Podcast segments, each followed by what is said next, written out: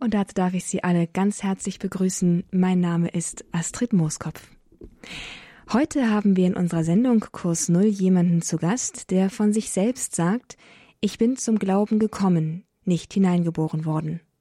Es erwartet Sie heute also, liebe Zuhörer, die Geschichte eines Menschen, dessen Glaubensweg für ihn nicht mit der Kinderwiege, sondern mit einer bewussten Entscheidung, einer bewusst gemachten Erfahrung beginnt und seitdem bis heute dauert.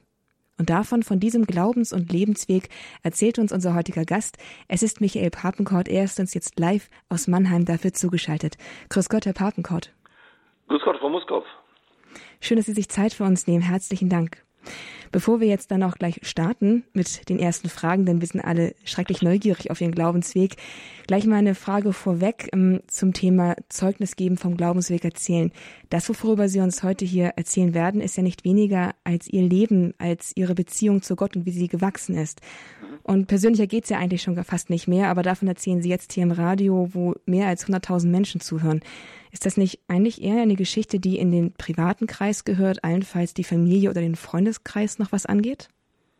Ja, könnte man, könnte man so denken. Denken auch sicherlich viele, so ein, ich glaube, weiser Mann, der hat vor einer Zeit einmal gesagt, der Glaube, unser Glaube, er ist wohl persönlich und das ist wichtig, der ist persönlich, aber er ist nicht privat.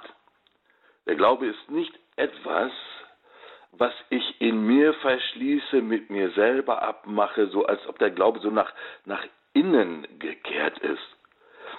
Jesus, ne, kurz vor der Himmelfahrt, jetzt sind wir vorne in der Apostelgeschichte, kurz vor der Himmelfahrt, ne, schaut er seine Jungs an und sagt ihnen, und ihr werdet meine Zeugen sein.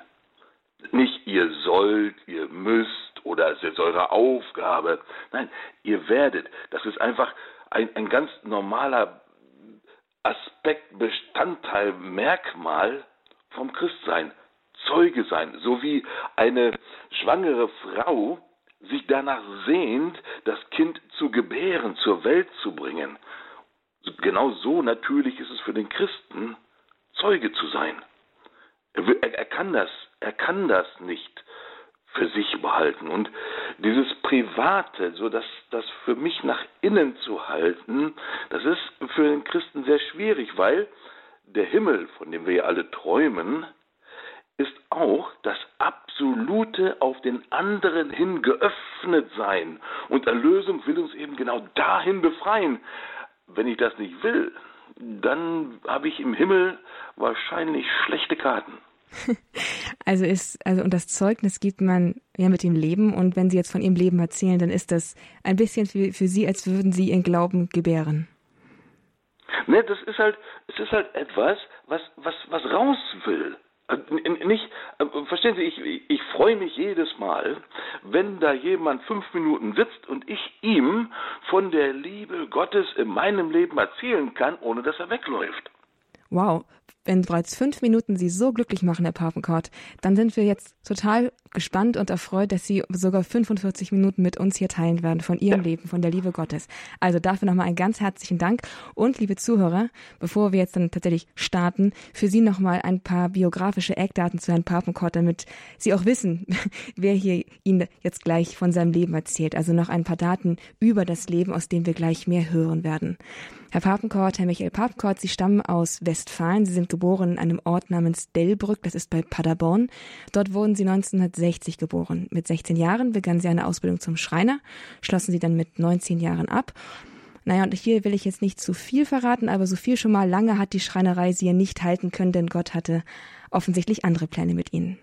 Und dennoch, Sie sagen bis heute, so haben Sie es mir geschrieben vor kurzem, bis heute sind Sie in Ihrem Kopf ein Schreiner, ein Handwerker geblieben, der ein Herz für die einfachen Leute hat. Auch davon werden wir sicherlich noch ein bisschen was hören gleich von Ihnen. Heute arbeiten Sie also nicht mehr als Schreiner, heute, und das ist, und das seit dem Jahr 1986. Wir sind jetzt ein paar Jahre nach dem Ende der Ausbildung, sind Sie als Mitglied des Instituts für Weltevangelisierung ICPE Mission als Laienmissionar tätig. Sie geben dabei Seminare, halten Vorträge und setzen sich so für die Weitergabe des Glaubens ein. Sie sind verheiratet, haben zwei Kinder und leben in Mannheim. Und von dort aus sind Sie uns ja jetzt auch zugeschaltet. Ja, ähm, und nun freuen wir uns darauf, dass Sie uns diesen Lebensweg, diese trockenen Fakten ein bisschen lebendig machen und da fangen wir doch am besten mal in der Kindheit an. Es ist schon angedeutet worden am Anfang. Sie sind nicht von Anfang an ein Missionar. Sie sind also nicht einer dieser, dieser Frühheiligen, die schon mit zwei Jahren ein Kreuzzeichen in großer Andacht machen, sondern sie haben sich erst, äh, naja, im, im jungen Erwachsenenalter zu Gott hingekehrt, ganz bewusst. Wie sah das denn davor bei Ihnen aus? Na, ich bin das erste von fünf Kindern, gell? Also war schon so eine kleine Truppe zu Hause. Mhm. Und wir wachsen auf in einem damals sehr katholischen kleinen Städtchen. Die waren sich alle einig, katholisches Gut. Und die hatten alle so ziemlich eine gleiche, irgendwie, weiß ich, Moral- und Verhaltensvorstellung. Und da ne, wachse ich dann halt auf, so wie man eben in so einem kleinen katholischen Städtchen aufwächst. Man geht halt in die Schule, irgendwann hat man Religionsunterricht, dann wird man natürlich Messdiener, gell, das ging damals so ganz automatisch, da war unheimlich viele Messdiener, man hat sich gefreut, wenn man mal dran war mit Messedienen. Und dann natürlich, ich weiß nicht mehr, wie alt ich war, dann steigt man auf zum Lektor. Jetzt liest man dann in der Messe die Lesungen vor. Und ich weiß, da bemüht man sich dann jedes Mal, sich nicht zu verlesen, das war der wichtige Punkt, gell? dass ich von dem, was ich da vorgelesen habe, keine Ahnung und auch null Interesse daran hatte, das war völlig unerheblich. Gell? Das macht in der Kirche anscheinend auch nichts aus, dass Leute das Wort Gottes vortragen, für das sie sich eigentlich überhaupt nicht interessieren. Gell? Aber ne, dann war das jeden Sonntag bei uns zu Hause wie so eine kleine Prozession, gell? Familie, fünf Kinder, sind sieben Leute, so eine kleine Prozession zur Kirche. Und da geht man halt rein und dann wieder zurück und das gehört so in den Sonntag. Und als ich dann, ich weiß nicht, keine Ahnung, 15, 16, sonst irgendwie alt war, hatte ich jetzt dann nicht mehr so den großen Drang, da sonntags in die Kirche zu gehen. Aber die Rechnung ist dann eigentlich relativ einfach. Sonntags in die Kirche gehen dauert eine gute Stunde, paar Minuten mehr, inklusive gehen, Messe feiern und zu, nach Hause kommen. Wenn ich jetzt tatsächlich zu Hause gestreikt hätte und sagen, liebe Eltern, geht mal allein in die Kirche, ich will das jetzt nicht, das hätte zwei Stunden Diskussion nach sich gezogen und der Sonntag wäre sowas von einem Eimer gewesen. Also ist das einfach einfacher und besser, ne? Man geht einfach mit. Das war so äh, das, was Glaube bei mir im Leben wirklich ausgemacht hat. Eigentlich nichts. ja, das ein Verhaltensmuster vielleicht, ja, man geht auch in die Kirche und auch dies und Weihnachten und Ostern und dies und jenes, aber wirklich in meinem Leben hat der Glaube eigentlich wirklich gar keine Rolle gespielt. Wobei, wenn wir jetzt heute reden über den Glauben, dann meine ich nicht wirklich den Glauben. Eigentlich geht es gar nicht um den Glauben, es geht um Jesus. Es geht um Gott, es geht um diese Person, nicht um irgendwelche Gedanken, Verhaltensmuster, es geht um Begegnung, Person, aber da kommen wir nachher noch ein bisschen mhm. mehr drauf. Also wenn Sie es einfach so beschreiben, ähm, Sie eine siebenköpfige Familie, das klingt da und Sie gehen jeden Sonntag in die Kirche und es hätte zwei Stunden Diskussion nach sich gezogen, wenn Sie sich geweigert hätten. Ihren Eltern war das schon wichtig diese, diesen, diese, naja, diese Verhaltensweise und also die Beziehung zu Jesus in dieser Weise zu pflegen? Ein, ganz, ganz wichtig, gell? Meine Eltern haben sich von Anfang an immer sehr bemüht, all das, was sie vom Glauben wissen, auch all das, was sie von Jesus wissen, ihren Kindern weiterzugeben. Da haben sich also wirklich viel gefallen lassen und haben sich wirklich, also meine Eltern waren in der Kirche immer überdurchschnittlich äh, engagiert. Also in, weiß, weiß ich, in Vereinen und in Vorständen und im Kirchenchor und äh, in irgendwelchen Gruppen, die sich treffen und alles Mögliche. Gell? Für sie ganz, ganz wichtig. Gell? Und abends versammelt sich vorm ins Bett gehen, der ganze Verein im Esszimmer steht vorm Kreuz und dann werden halt diese 1, 2, 3, 4 Gebete gesprochen. Gell? Also das, der Glaube zu Hause bei meinen Eltern auf jeden Fall ganz wichtig. Durch durchgehen, ganz wichtig, gell? Und all das, was sie wussten, all das, was sie kannten, haben sie versucht, ne, so gut das geht, den Kindern weiterzugeben. Dann haben also ihre Eltern während ihrer Jugend das eigentlich ein bisschen für sie getragen. Aber was war denn, denn der Mittelpunkt ihres Lebens, wenn Sie sich mal so zurückändern vor die Zeit Ihrer, ich sag mal, natürlich in Bekehrung? Ähm, was war denn da stattdessen das Wichtigste in Ihrem Leben? Was hat Sie morgens aufstehen lassen? Worauf haben Sie sich gefreut? Was hat Ihnen Spannkraft gegeben fürs Leben? Naja, also was mich morgens zum Aufstehen gebracht hat, war natürlich die Schule. Und das hat mich nicht gefreut. Aber der, mein Lebensmittelpunkt, worum es mir dann ging eigentlich, das hat sich verändert. Gell? Das war mal die Musik, gell? da haben wir mal als Jungs zusammengesessen, irgendwelche Lautsprecher zusammengebastelt und irgendwelche LPs gehört und was gerade dran war und welche Musik ganz blöd ist und was weiß ich. Dann habe ich angefangen, Tischtennis zu spielen. Und das war natürlich das Allergrößte, gell? Zweimal die Woche Training und dann ging es immer darum, welche Schläger, welche Bälle, welches Turnier. Und meine Mutter, die von Tischtennis jetzt keine Ahnung hatte und auch nicht wirklich das große Interesse. Sie wusste alles über Tischtennis, weil ich ihr natürlich völlig ungefragt jedes Mal alles erzählt habe über dieses blöde Tischtennisspiel, weil das mich eben erfüllt hat. Das war mein Dingen. Und dann habe ich irgendwann angefangen mit meinem Bruder Musik zu machen im Keller.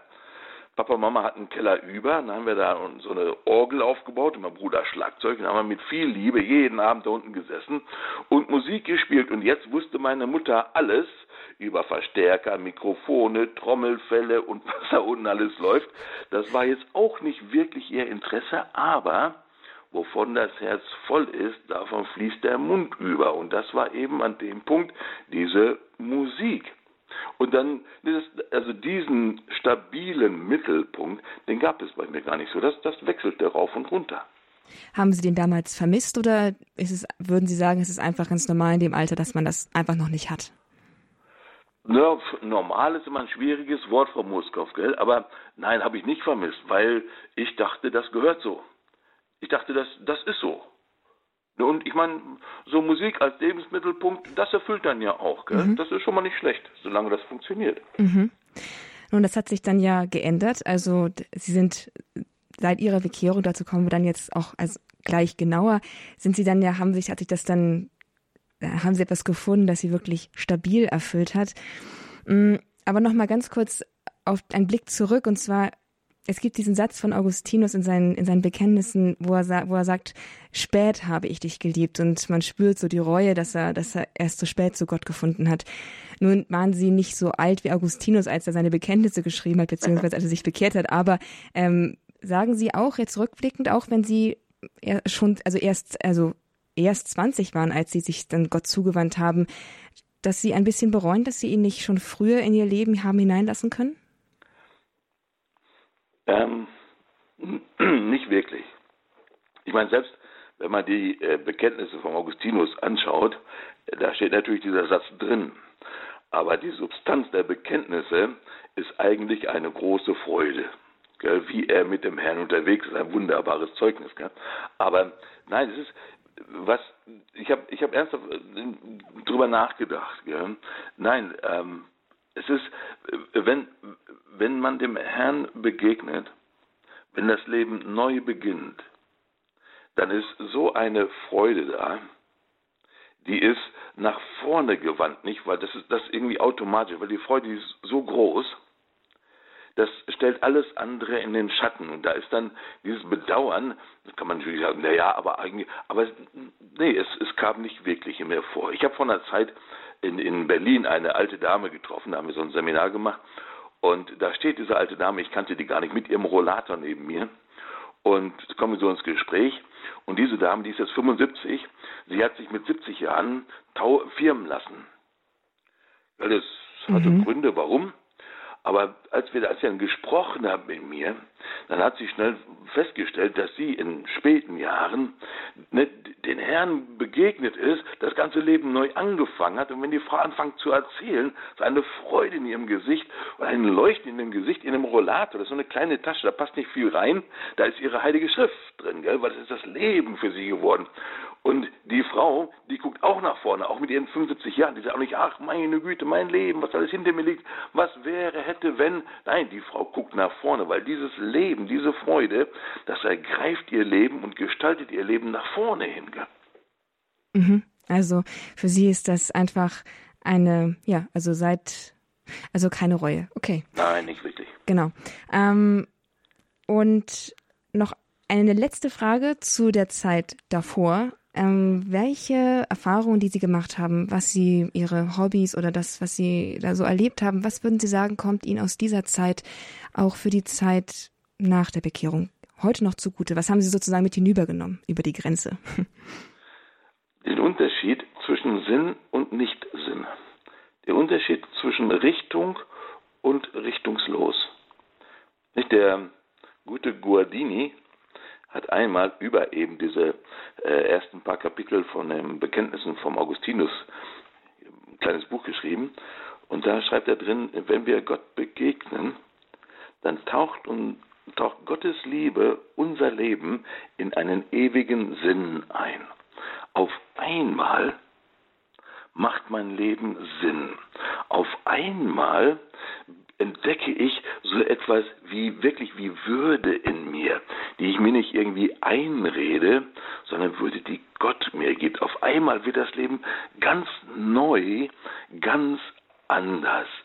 Und das zu dem Unterschied vorher. Nur vorher war mein Leben wirklich nicht böse und das war wirklich nicht schlecht. Gell? Also meine ersten 20 Jahre zu Hause und wie ich aufgewachsen bin und all das war wunderbar. Aber der Kern, das Wesentliche, was eigentlich wirklich das Leben zum Leben macht, das finde ich erst in der Begegnung mit dem Herrn selber. Die, die, das haben Sie gefunden und jetzt sind wir total gespannt zu hören, wie kam es denn ganz konkret dazu, dass Sie dem Herrn begegnet sind und fähig geworden sind, die Entscheidung, Ihr Leben nach ihm auszurichten, für ihn zu fällen? Hm. Also ich ne, bin dann äh, nach der Lehre zur Bundeswehr und dann nach der Bundeswehr wieder zu Hause gewesen.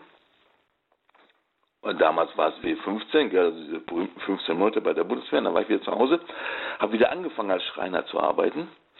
Und dann haben meine Eltern mich eingeladen, doch mal, ob ich nicht mittwochs mit ihnen da nach Paderborn fahren wollte. Da sind Leute, die feiern eine Messe zusammen abends.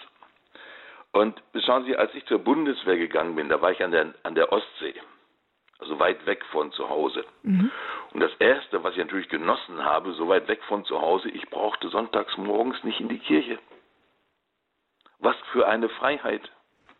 Gell, da fängt der Sonntagmorgen an.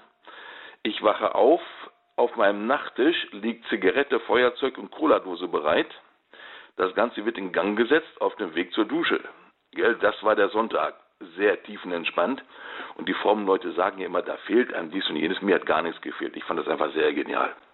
Ja, jetzt bin ich halt wieder zu Hause. Und jetzt laden mich meine Eltern ein, am Mittwoch zu diesen Leuten da zu gehen. Mittwoch dass man am Sonntag in die Kirche geht, na gut, darüber kann man sich ja einig werden, aber Mittwoch, mitten in der Woche, freiwillig.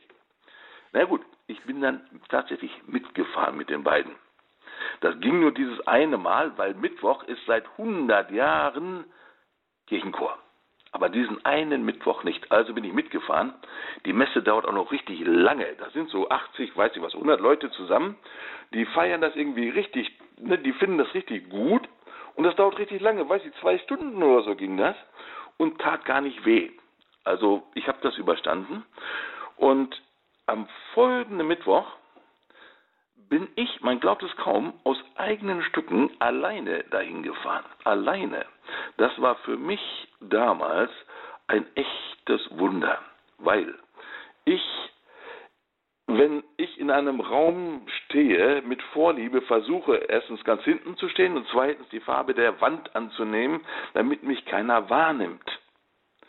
Alleine in so eine Gruppe zu fahren, das war eine ganz steile Ansage für mich, aber ich weiß auch nicht so genau warum, ich bin dahin. Und das habe ich dann, ich bin dann regelmäßig dahin gefahren. Und diese Leute, die da waren, die hatten eine Freude an dem Glauben. Die dachten, das ist richtig gut. Der Glaube hat irgendwie was mit ihrem Leben zu tun. Also nicht nur, weil sich das so gehört, sondern das, das, war, das war für mich was ganz Neues. Noch besser als der Gottesdienst selber war die Kneipe danach. Kneipe, nicht? Gasthaus. Mhm. Bier. Und Bier für den Handwerker, ne, da fühlt er sich natürlich zu Hause, jedenfalls damals. Und dann sitze ich da abends in der Kneipe ne, mit so Leuten von dem Gottesdienst, das waren so normale Leute, also nicht so berufsfromme, sondern Elektriker, Anstreicher, Lehrer war dabei. Und da sitzen wir in der Kneipe beim Bier, ne, schon mal sehr vertrauenserweckend, und jetzt sitzen die da in der Kneipe mit dem Bier in der Hand, erzählen die mir von Jesus in ihrem Leben. Das hatte bis dahin niemand gemacht. Niemand hatte mir vom Leben, von seinem Leben mit Jesus erzählt. Das machen Katholiken irgendwie wohl nicht. Ich weiß es nicht. Aber das war für mich etwas enorm Wichtiges, weil da Jesus in mein Leben kommt, nicht da in der Kneipe, das ist nicht Kirche, das ist nicht fromm, ist nicht andächtig, das ist da, wo das richtige Leben passiert. Und da fing das dann an. Dann haben sie angefangen zu erzählen von einem Seminar. Ich hatte keinen Dunst, was ein Seminar überhaupt ist, aber jedes Mal, wenn sie davon gesprochen haben, dann fingen ihre, ihre Augen noch mal ne, mehr anzuleuchten und ich wusste, ich habe keine Ahnung, was das ist, aber da muss ich hin. Vier Tage am Stück in irgendeinem Bildungshaus, da bin ich vorher nie gewesen und sowas. Da gehe ich zu meinem Chef in einer kleinen Handwerkswerkstatt, gell? Ich sage, Chef, ich brauche Urlaub. Wofür? Hier auf dem Seminar. Wie der mich angeguckt hat, das können Sie sich gar nicht vorstellen. Bin ich also dahin und dann in diesem Seminar gibt es dann Vorträge über Gottes Liebe und äh, für über Erlösung und über Sünde und Gott ist Vater und Gemeinschaft und alles so. Gell?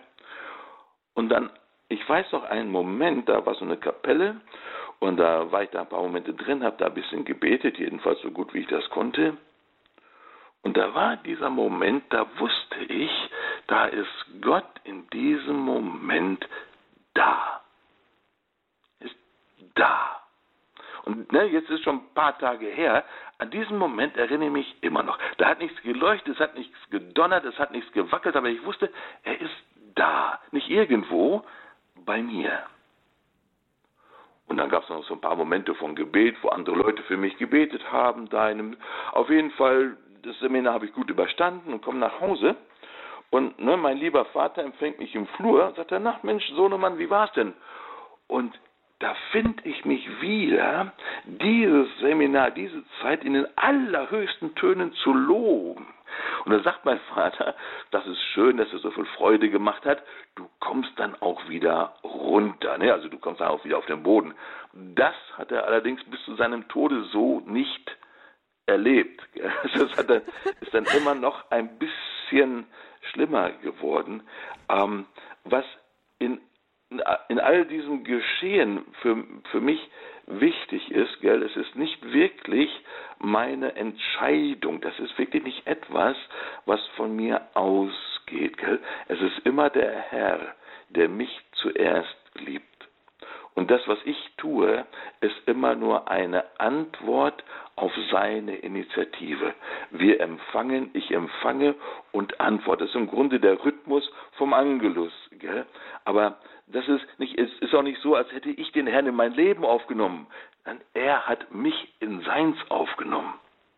Das ist mein, meins ist, ist, das, ist das Antworten. Gell? Das hätte ich damals so nicht gesagt, aber äh, heute jedenfalls Retrospekt, ähm, das ist das, was, was da geschehen ist. Also nicht so, dass ich, dass ich mich dem Herrn zugewandt habe, sondern er hat sich mir zugewandt. Er, nee, das, er ist der Handelnde, nicht, nicht, nicht ich an der Stelle. Der Herr wendet sich uns, er kommt, er kommt mir entgegen, er kommt uns entgegen. Nicht daran besteht die Liebe, dass wir Gott geliebt haben, sondern dass er uns zuerst geliebt hat. Ja, auch Sie haben die Erfahrung gemacht, am Beginn ihres Glaubensweges, dass der Herz erst zu ihnen gekommen ist und sie nur noch Antworten brauchten. Davon wollen wir gleich mehr hören, hier im Kurs Null bei Radio Horeb. Wir, wir, hören, den, wir hören vom Glaubensweg, vom, naja, vom Lebensweg mit Gott von Michael Papenkort. Er ist hier uns live zugeschaltet. Er, er erzählt uns davon und gleich nach der Pause geht es weiter mit einem weiteren Abschnitt aus seinem Glaubenszeugnis. Überschrift Erste Schritte mit Jesus. Bleiben Sie dran und hören wir jetzt ein Lied von den Piano Guys Story of My Life.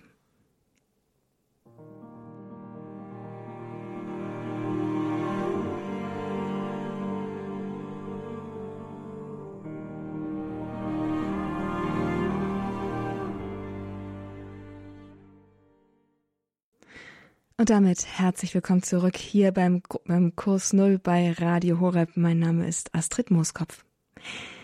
Wir sind heute hier in dieser Sendung bei einem Glaubens- und Lebenszeugnis. Michael Papenkort erzählt uns von seinem Weg mit Jesus und diese Sendung steht unter dem Titel Zum Glauben gekommen, nicht hineingeboren.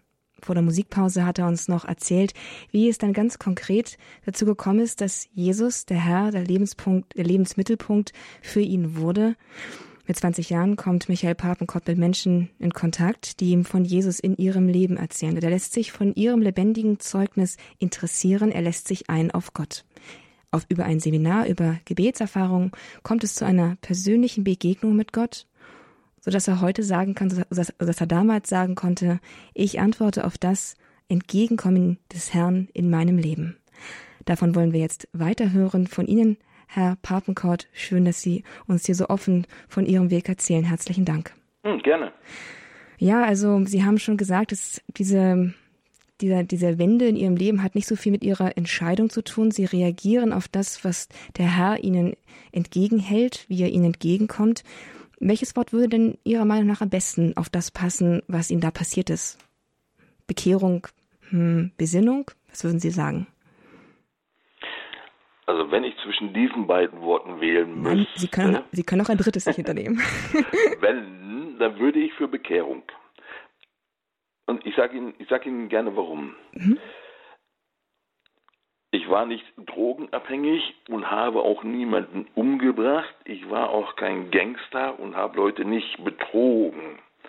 Aber schauen Sie, wir äh, denken immer, Christ sein wäre gut sein. Also das wäre so identisch. Und wenn ich eben gut bin, dann bin ich irgendwie schon automatisch christlich und da wachse ich irgendwie so rein. Aber Christsein ist eigentlich ein neues Leben. Und dieses neue Leben, nicht das Neue Testament benutzt da manchmal dieses Wort Metanoia, diese, diese wirklich Umkehr, diese wirklich dieser Neubeginn, wo diese Neujahr, diese Nuste, also die, mein ganzes Denken, Wünschen, Verstehen, Sehen, alles wird neu. Und das ist das, was der Mensch, der eben auf dieses Werben Gottes antwortet, auf Gottes Liebe antwortet, Gottes Liebe annimmt, darauf antwortet, das ist das, was er erlebt. Das ist im Grunde das, was wir eigentlich in der Taufe empfangen, aber nie wirklich aktivieren, nie wirklich entfalten lassen. Und das, was mir da halt passiert ist, ist im Grunde dieses entfalten lassen. So als hätte ich ein, ein Geschenk, das ich 20 Jahre nicht ausgepackt habe, endlich aufgemacht. Und jetzt kann sich das in meinem Leben entfalten. Das ist nicht, dass ich vorher ein unheimlich schlechter Mensch gewesen bin. Aber dieses eigentliche Leben, dieses Leben Gottes in mir, das habe ich vorher sich nicht entfalten lassen. Sie kennen alle diesen Vers im Johannesevangelium heißt es, allen aber, die ihn aufnahmen, gab er Macht, Kinder Gottes zu werden. Macht, Fähigkeit, Möglichkeit, gell? die ihn aufnahmen. Und nicht das, der Herr schleicht sich nicht in mein Leben rein, so ups, und auf einmal ist er da, sondern er kommt werbend, so wie ein Bräutigam um seine Braut. Und das, das ist halt der Beginn eigentlich des Christseins. Nicht? Papst Benedikt, der schreibt das in seinem, wie heißt es, äh, Deus Caritas, Gott ist die Liebe, in seiner ersten Enzyklika, gell? Der, der Anfang des Christseins ist nicht irgendein ethischer Entschluss, sagt eine große Idee, des Christseins ist die Begegnung mit einem Ereignis, die Begegnung mit einer Person, die unserem Leben einen neuen Horizont gibt. Ein neuer Horizont, gell? Die ganze Welt wird neu. Das, was dann bei, bei mir sich mhm. verändert hat, sehr konkret, gell? Ich wollte beten. Ich wollte, ich musste morgens früh zur Arbeit gehen, gell? Aber ich bin noch früher aufgestanden, weil ich vor der Arbeit, ich wollte beten. Und ich wollte die Heilige Schrift lesen. Ich habe kein Wort verstanden, aber ich wollte sie leben, weil es lebendig geworden. Und in mir entsteht eine Sehnsucht, ein Suchen, eine Liebe zu diesem Gott, den ich nicht sehe. Und wenn ich bete, bete ich nicht mehr in den leeren Raum hinein, sondern da ist jemand. Und das sind alles Sachen, die kann ich nicht machen. Aber sie gehören zu diesem neuen Leben. Und deswegen auf Ihre Frage Bekehrung. Ja. Bekehrung also. Eine, eine ja, fast romantisch anmutende Wende Ihres Lebens, wenn man das mal so aufgreifen darf mit dem Bräutigam, der seine Braut wird. Auf jeden Fall ja, ähm, mit einem großen Glück verbunden. Und Sie sagen, es, hat, es ist ein neuer Horizont für Sie aufgetaucht. Sicherlich auch, und es war ja auch schon am Anfang der Sendung so angedeutet worden, der Folgen für Ihre beruflichen Fort, äh, Fortkommen hatte. Sie haben da auch radikale Änderungen in dieser Hinsicht vorgenommen. Wie ging es weiter nach diesem, nach dieser Bekehrung? Ja, schauen Sie, beten ist schön, aber es bleibt nicht folgenlos. Gell? Ich bin dann halt gerade erzählt, morgens immer aufgestanden, habe dann gebetet. Und dann bin ich irgendwann mal drauf gekommen, dieses kleine Stundenbuch. Und da habe ich mit Sicherheit immer die verkehrte Woche gebetet, gell? wusste ich dann, dass die zweite, dritte, vierte Woche ist. Und da ist immer so eine kleine Lesung drin.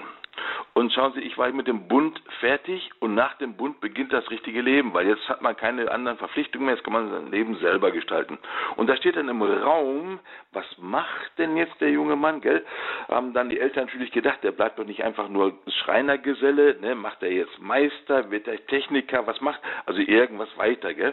Aber für mich hatte sich die Frage ganz anders jetzt dargestellt. Ich wollte gar nicht mehr herausfinden, was ich machen wollte. Ich wollte wissen, was der Herr von mir will. Ich hatte keine Ahnung, das hat mir keiner erzählt, aber das ist etwas in mir. Ich wollte gerne wissen, wo der Herr mich haben möchte.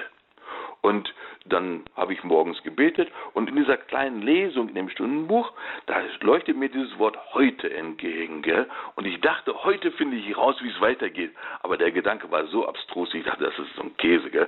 Bevor ich aus, der, aus dem Zimmer raus bin, hatte ich ihn schon längst wieder vergessen. Gehe arbeiten, komme abends wieder nach Hause. Abends treffen sich diese Leute da ne, zum Messefeiern in Paderborn. Mhm. Bin ich da hingefahren und die Messe läuft ganz normal, stehe nachher wieder an dem Büchertisch, den die aufgebaut hatten, ne, um nicht mit Leuten reden zu müssen, habe ich dann mal irgendwelche Bücher in der Hand gehabt und die interessiert angeguckt und da kommt trotzdem diese Frau auf mich zu und ich kannte die Frau gar nicht, aber sie kannte mich, weil ich inzwischen zum Folienaufleger aufgestiegen war. Also damals noch ne, Overhead-Folien auflegen als die Liedertexte. Gell? Und dann kommt sie auf mich zu und sagt, sag mal, Michael, könntest du dir vorstellen, auf diese Schule zu gehen? Und ich hatte noch keine Ahnung, was für eine Schule das ist und was das bedeutet. Aber in dem Moment, wo sie das gesagt hat, fiel mir das von morgens wieder ein. Und bevor ich wusste, um welche Schule es geht, war, mir, war für mich völlig klar, auf diese Schule gehe ich. Da hat der ganze Lampenladen hat geleuchtet in dem Moment. Und dann frage ich die Frau, und was ist das überhaupt für eine Schule? Es hätte ja auch eine Schule für Hauswirtschaft sein können, was weiß ich, gell? Aber es war, nein, war es nicht. Gell? Es war eine, also war das Clem, das Clemens Hofbaukolleg in Bad Triburg und da konnte man das Abitur nachmachen. Da dachte ich, na gut, gehe ich halt dahin. Und ne, die ganzen Geschichten ringsrum, die schenken wir uns jetzt. Ich bin dann dahin, hat mich vier Jahre meines Lebens gekostet. Ich habe, es ein Internat, gell, und da gab es nur Jungs. Und da habe ich das Abitur nachgemacht. Ähm, kein, kein Englisch dabei gehabt, dafür aber Latein und Griechisch. Und in dieser Schule habe ich ein paar ganz tolle Jungs kennengelernt, so eine kleine Gruppe von drei, vier Leuten. Und wir haben unser Leben zusammengelebt, die, also wir haben uns ausgetauscht, also Brüder, wir haben zusammen die Bibel gelesen, wir haben uns zusammen getroffen, wir haben zusammen ausgestreckt danach zu lernen, zu, zu Leute zu finden, von denen wir lernen können und all das. Und dann am Ende von dieser Schule war für mich völlig klar, mache ich Abitur mit 26 sowieso zu spät, also äh, mache ich dann, das war damals was ganz Neues, eine Schule für Evangelisation. Und damals gab es Leute, die haben die in Rom veranstaltet. Und dann habe ich mich da beworben und dann haben die gedacht, ja, ne, den nehmen wir. Und dann bin ich halt einer von denen gewesen und diese Schule war von dieser ICPE-Mission. Die hieß damals noch nicht so, das war noch ein richtig wilder Haufen, aber das war für mich etwas ganz Neues. Da waren 60 Leute aus 15 Ländern, aus allen fünf Kontinenten. Und das waren alles Leute, die alles Mögliche stehen und liegen gelassen haben, die wirklich alles geben, um dem Herrn nachzufolgen. Unter diesen Leuten zu sein, das war so genial. Das war alles normale Leute, das waren keine Überflieger, das waren keine Superheiligen, aber sie gaben alles dafür, das zu tun, was sie dachten, was der Herr von ihnen möchte. Dann haben Sie von diesen Menschen sicherlich, also sowohl auch äh, sowohl in der Internatszeit von diesen Freunden, die, die Sie da hatten, aber auch dann später in dieser Schule für, für Evangelisierung eine Menge von Ihren Mitmenschen einfach gelernt, wie Christsein und naja, Jünger sein geht, oder? Ja, auf jeden, auf jeden Fall. Aber schauen Sie, noch gar nicht mal von dem einen oder anderen diese oder jene Weisheit, sondern schauen Sie, der Herr ist wirklich gegenwärtig in Gemeinschaft. Da, wo Brüder und Schwestern sich um ihn versammeln, ist der Herr wirklich gegenwärtig. Und da wachsen die, auch die Einzelnen, aber sie wachsen eben in Gemeinschaft. Das ne, wäre jetzt noch eine ganz eigene äh, äh Sendung, eigene Stunde, gell, wie, wie wichtig das ist mit, mit, dieser Gemeinschaft. Wenn Sie Apostelgeschichte lesen, gell, das ist nicht unbedingt so eine Geschichte von so einzelnen Superhelden, sondern die Geschichte der Kirche ist immer die Geschichte einer Gemeinschaft. Gell?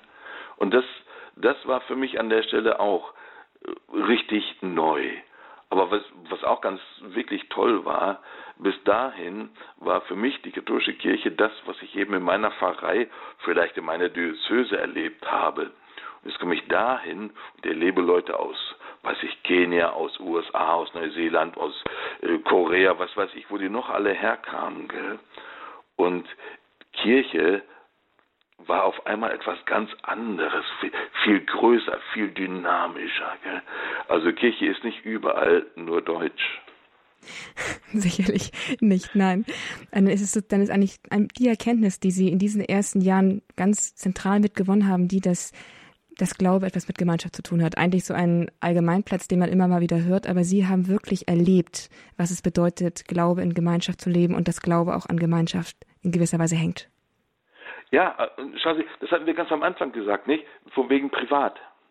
Mhm. Mhm. Ne, privat und persönlich. Persönlich ganz wichtig, gell? aber eben nicht privat, weil im Privaten der Glaube nicht wächst.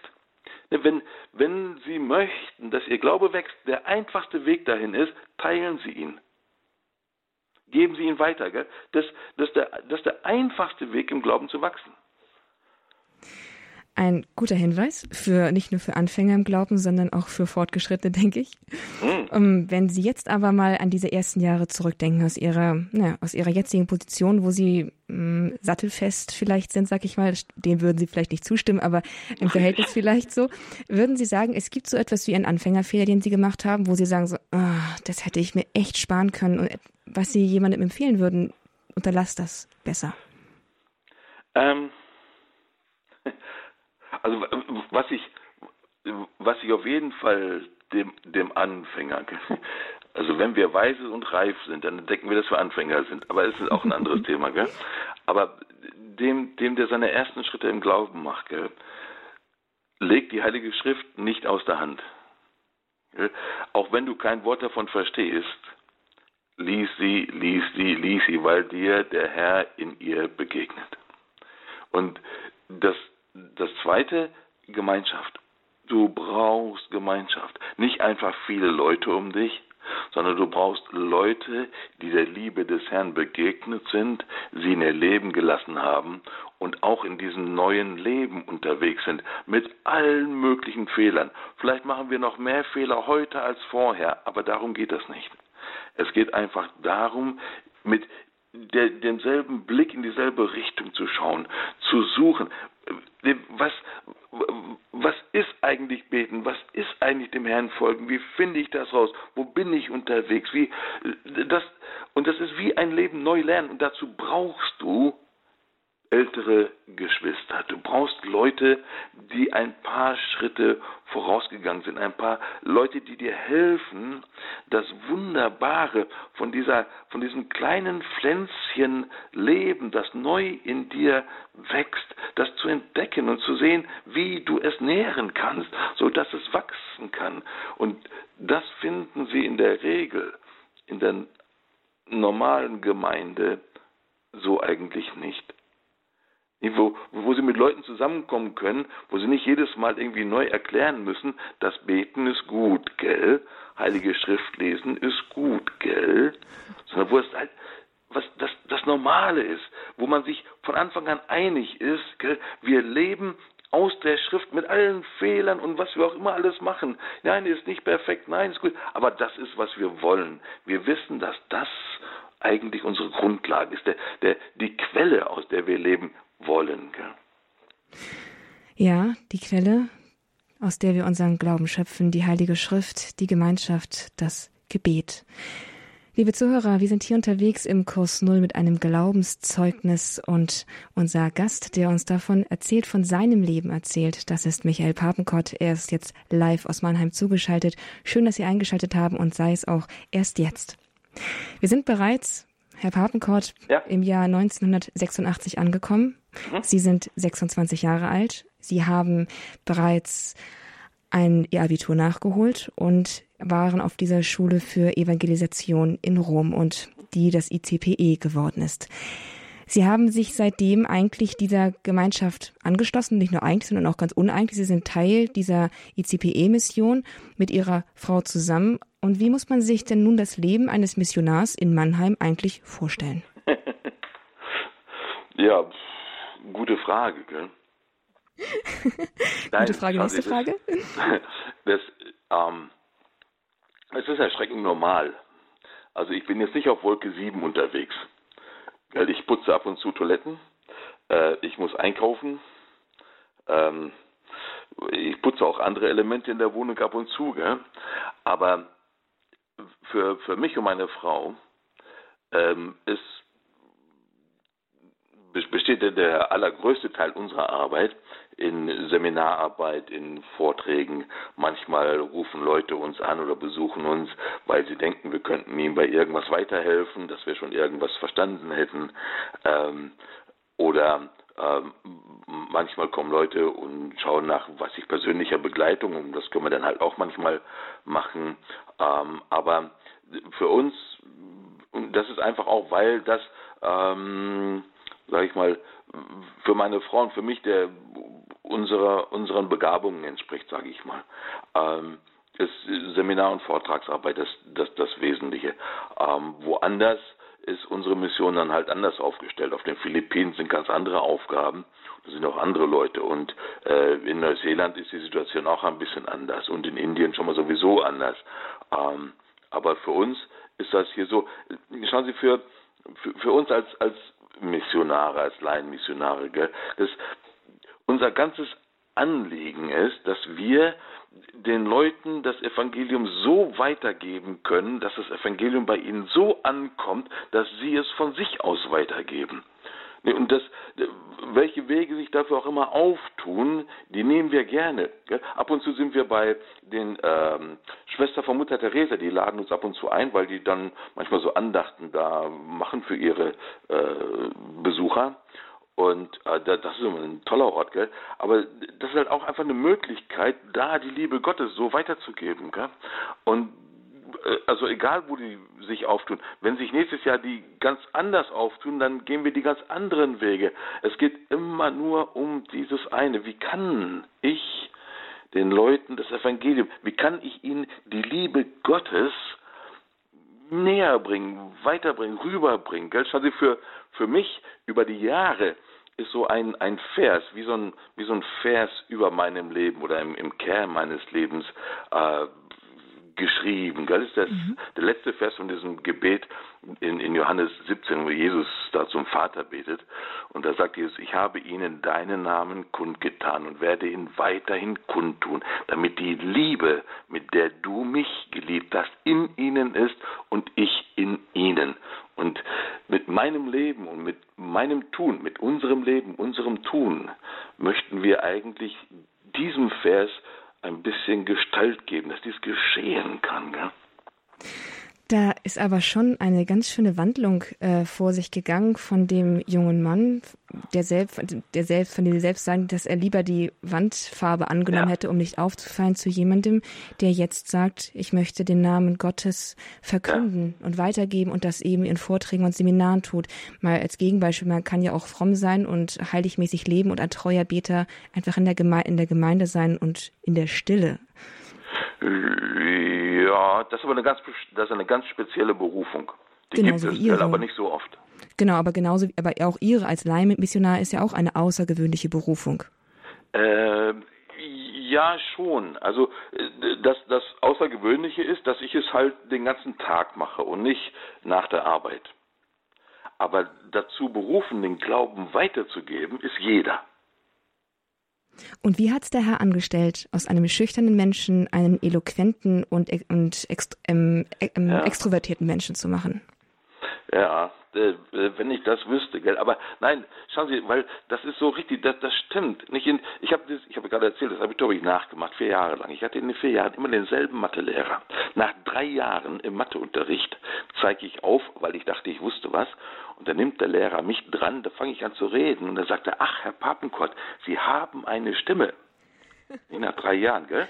Das hat so ziemlich gut beschrieben, wer ich bin. Gell? Meine Frau fand mich so toll, weil ich so still bin. Gell? Das hat sich dann ein bisschen geändert. Und das, schauen Sie, das ist wirklich, und das ist wichtig, das ist wirklich etwas, was der Herr tut. Und schauen Sie, wenn der Herr das mit mir machen kann, dann kann er es auch mit Ihnen. Wenn der, was der Herr in meinem Leben tut, das kann er auch in ihrem Leben. Was er in ihrem Leben macht, das weiß ich nicht. Aber das Potenzial ihres Lebens ist nicht einfach die Summe ihrer Fähigkeiten, die sie heute sehen, sondern das Potenzial ihres Lebens, das sind ihre Fähigkeiten plus Gnade. Und was dabei rauskommt, das können Sie sich gar nicht vorstellen. Denn wenn ich jetzt heute mit Leuten rede, dann ist das nicht, dass ich das so toll könnte, wie auch immer. Wenn der Herr aus meinem Reden seine Gnade abzieht, dann wird das für die Leute kaum erträglich.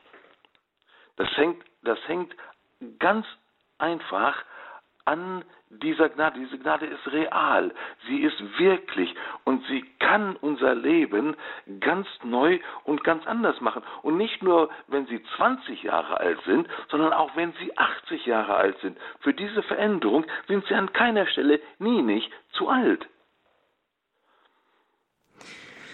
Herr Papenkort, auch das ist ein Thema, vielleicht für auch noch eine eigene Sendung. Da kann man noch lange drüber sprechen, über das, was der Herr aus Menschen machen kann noch einmal zu Ihnen als eine der letzte, vielleicht die vorletzte Frage. Sie sind Familienvater und Sie haben sich ganz radikal Gott anvertraut. Aber mit, mit so einer radikalen Lebenshingabe und auch mit Ihrer Tätigkeit als Laienmissionar, da ist doch auch eine gewisse Planungsunsicherheit für die Zukunft verbunden.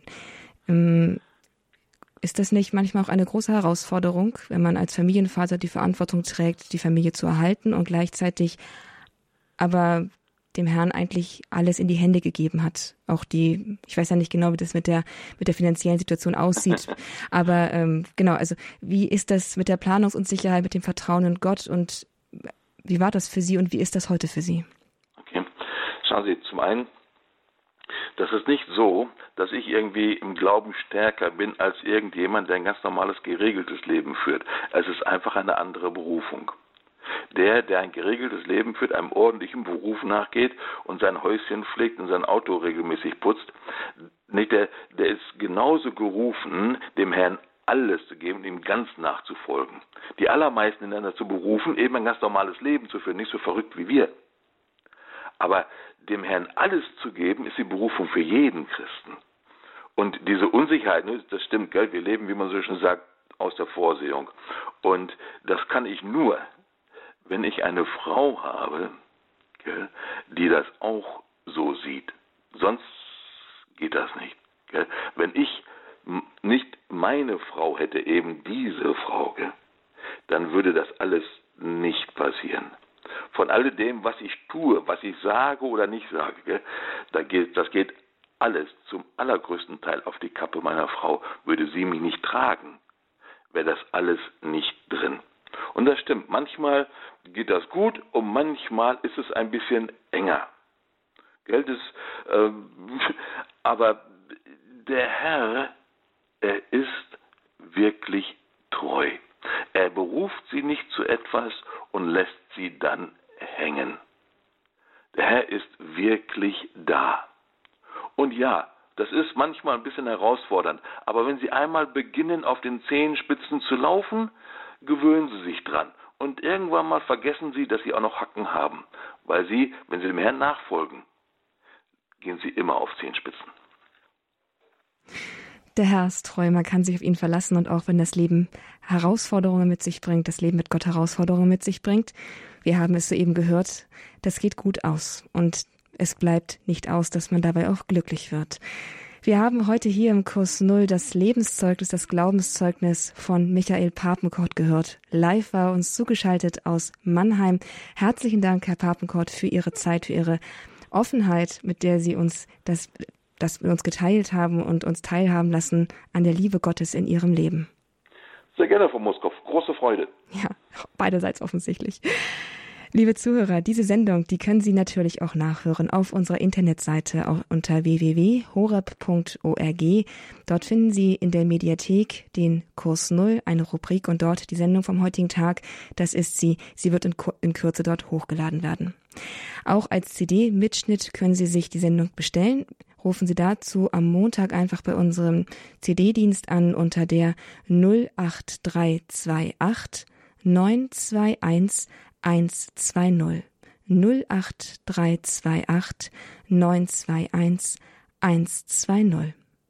Und damit kommen wir zum Ende dieser Sendung. Es bleibt noch Ihnen ganz herzlich zu danken, liebe Zuhörer, liebe Hörerfamilie, für Ihren Beitrag, den Sie leisten, damit solche Sendungen wie diese hier möglich sind. Mögen Sie auch Ihnen viel Freude und viel Fortkommen im Glauben ermöglichen. Damit verabschiede ich mich von Ihnen aus dieser Sendung. Ich wünsche Ihnen noch ein gesegnetes Wochenende. Alles Gute Ihnen. Mein Name ist Astrid Mooskopf.